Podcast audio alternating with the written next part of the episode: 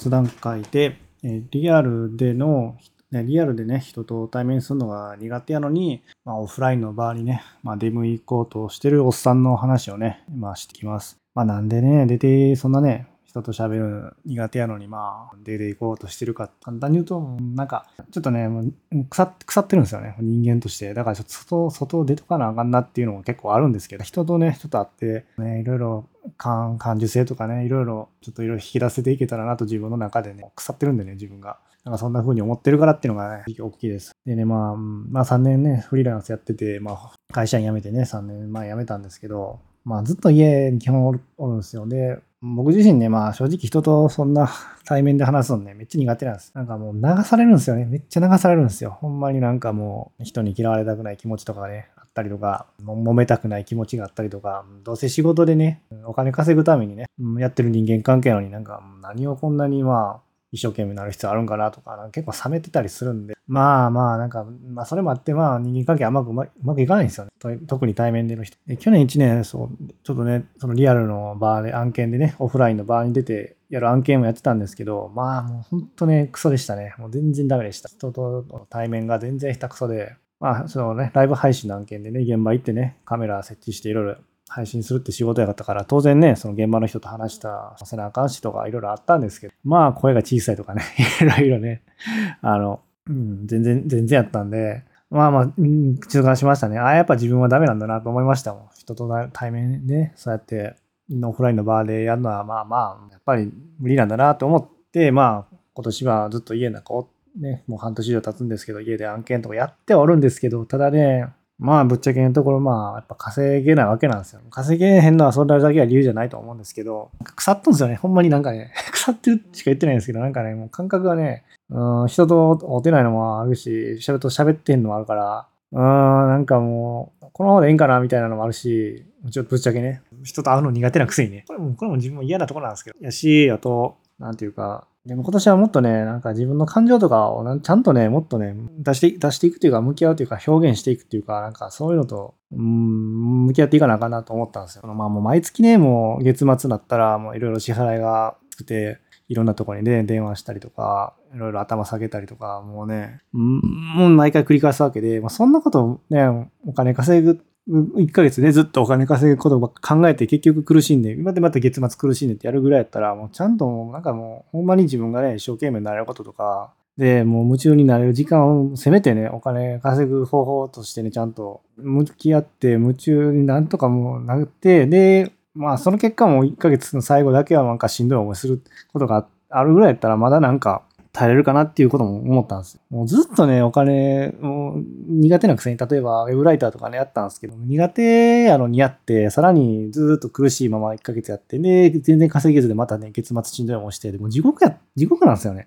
地獄。うん、地獄なん、地獄なんですよ、ほんまに。稼げへんし、1ヶ月間ずっと苦しいし、で、そして月末になったら月末になったらまた苦しいしで、もうなんかもういいこと全然ないんですよね。もう何しとんやろうなってなるんですよ。ほんまに、んだ、何が、今度自分で、いっぺんだからほんまに自分がなんか夢中になれるようなやりたいこととか挑戦して、で、それで一生懸命ややった方が、もうまだ人生いいんちゃうかなって、もうどうせだって死ぬ死ぬわけなんですよね、人間として。なんかむちゃくちゃま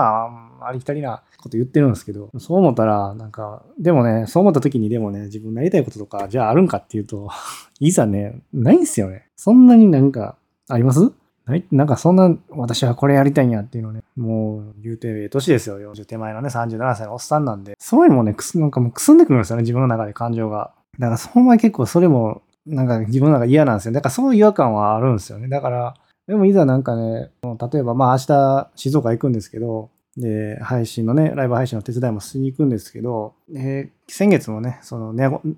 同じ案件で案件というかまあそういう配信があって、名古屋に行った時にもいろんな人と会ってね、まあああ、なんかパワーもらったなと思うし、いろんな考えがあるんやなとか、いろいろね、やっぱ人と会うと、うん、やっぱ感情って揺さぶれるんやなってちょっと思った。こんな自分。うん。まあ、人と会うのほんま苦手なんですけど、流されるんですよね。ほんまになんか、うん、手抜いて人と接してしまうというか、途中でもうええわ、みたいになっちゃう感じが、どうしても自分にはあって、疲れちゃうんですよね、すぐに。もう言い訳ばっかなんですけど、だもうね、やっぱ根底にはね、人と会うだけじゃ人生変わらないのって正直思っとんですよ。だって、変わらんでしょ。やることやらなね、仕事をせな、働かな、お金なんて稼げんし、人と会うだけでは、なんかまあ、よう言うじゃないですか。なんかいろいろ、いや、すごい刺激もらいましたとか、今回のことで、なんか、いや、もう人生にすごい、なんか、インパクトありましたとか、うん、わかるんですけど、でもそれだけは多分ね、何も変わらんとは思う、思うんですよ。だからその後なんですよね。変わら人生変わら、変えるんやったら、その後じゃんと行動せな変わらんし、と思うんで、だからなんか、なんか会うことにそんな、会うことだけにそんな意味ないとは僕は思ってるんですよ。